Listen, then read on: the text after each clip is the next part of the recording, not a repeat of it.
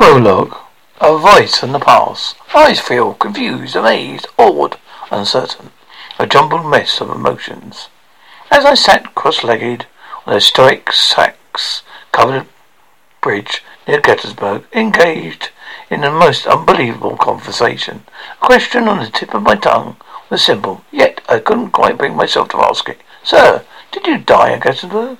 The spirit box was emitting static almost continually was breaking through here and there, at first often garbled and difficult to understand, but coming more quickly and quite clearly as we went on. How many of you are with us?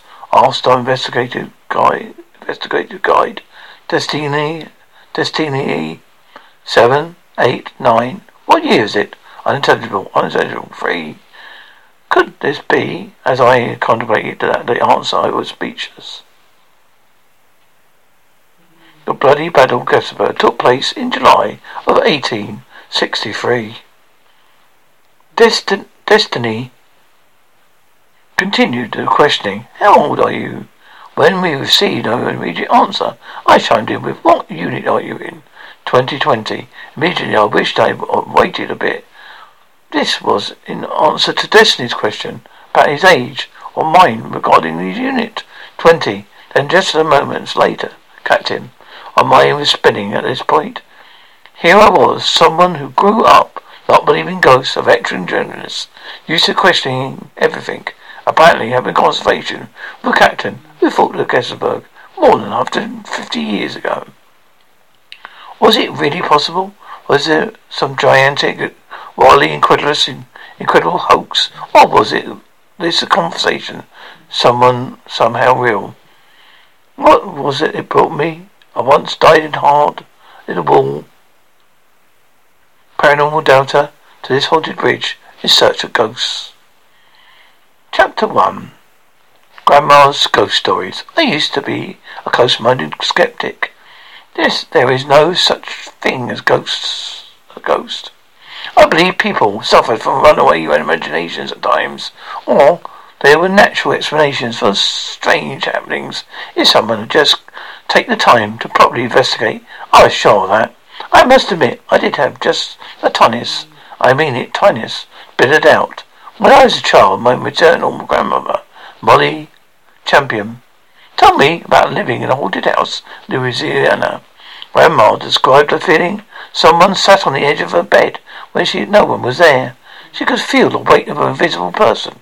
She said she could see an indentation on the mattress. She also told me an unseen being would pull the uh, uh, covers from her bed as she and Grandma slept. Once Grandma said she woke in the middle of the night to see a man standing at the end of the bed watching her and Grandma sleep. A man who had been visible in vanished in thin air. These days were difficult for me to re- reconcile with my belief in ghosts. Grandma, you see, was not the sort of person who was going to share my false, any falsehoods. With a straight face, she has a keen sense of humour and loved to joke with me. But for her, this was not a laughing matter. Grandma Champion, the Reverend Henry Champion, was a Southern Baptist minister, and Grandma took her faith and role as a minister's wife very seriously. To this day, I simply cannot believe that Grandma was not telling me the truth, as she saw it regarding her ghostly experiences. I see no earthly reason why I should make them up. At the times, I simply went along with her ghost stories, nodding my head and pretending to believe. But all the while concluding she must have had an overactive imagination. I consider myself a very true person. I believe there is more to our existence than a temporary physical body. My interaction with the dead? No way. Yet Grandma stories left the door open. Just a crack, uh, just a spark of curiosity to what exactly lies ahead of us beyond the earthly plane. About a decade later, in the mid 1970s, experience gave me pause for thought. Doctors discovered a tumour. Grandma's oh, uh, abdomen. Possibly cancerous, they believed, and she was undergoing surgery for its removal.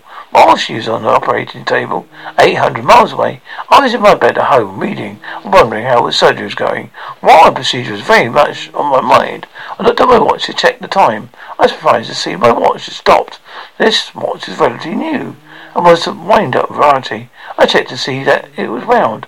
It was. I turned the stem to see the hands would would move. They did, but still was still refused to keep time. You see, this watch was a gift from Grandma. I felt a chill and real fear for survival. I kept checking the watch, still in awe, and after about ten minutes, it started up again.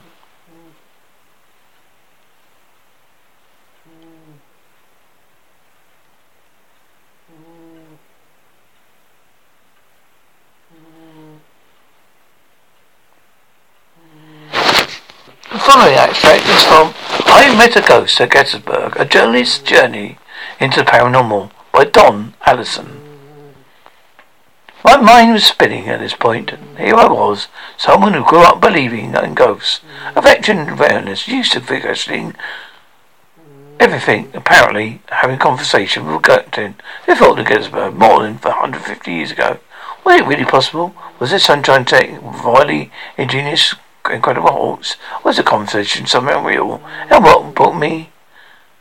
And what is it that brought me? I once died in a high wall, my daughter to this paranormal bridge in search of ghosts.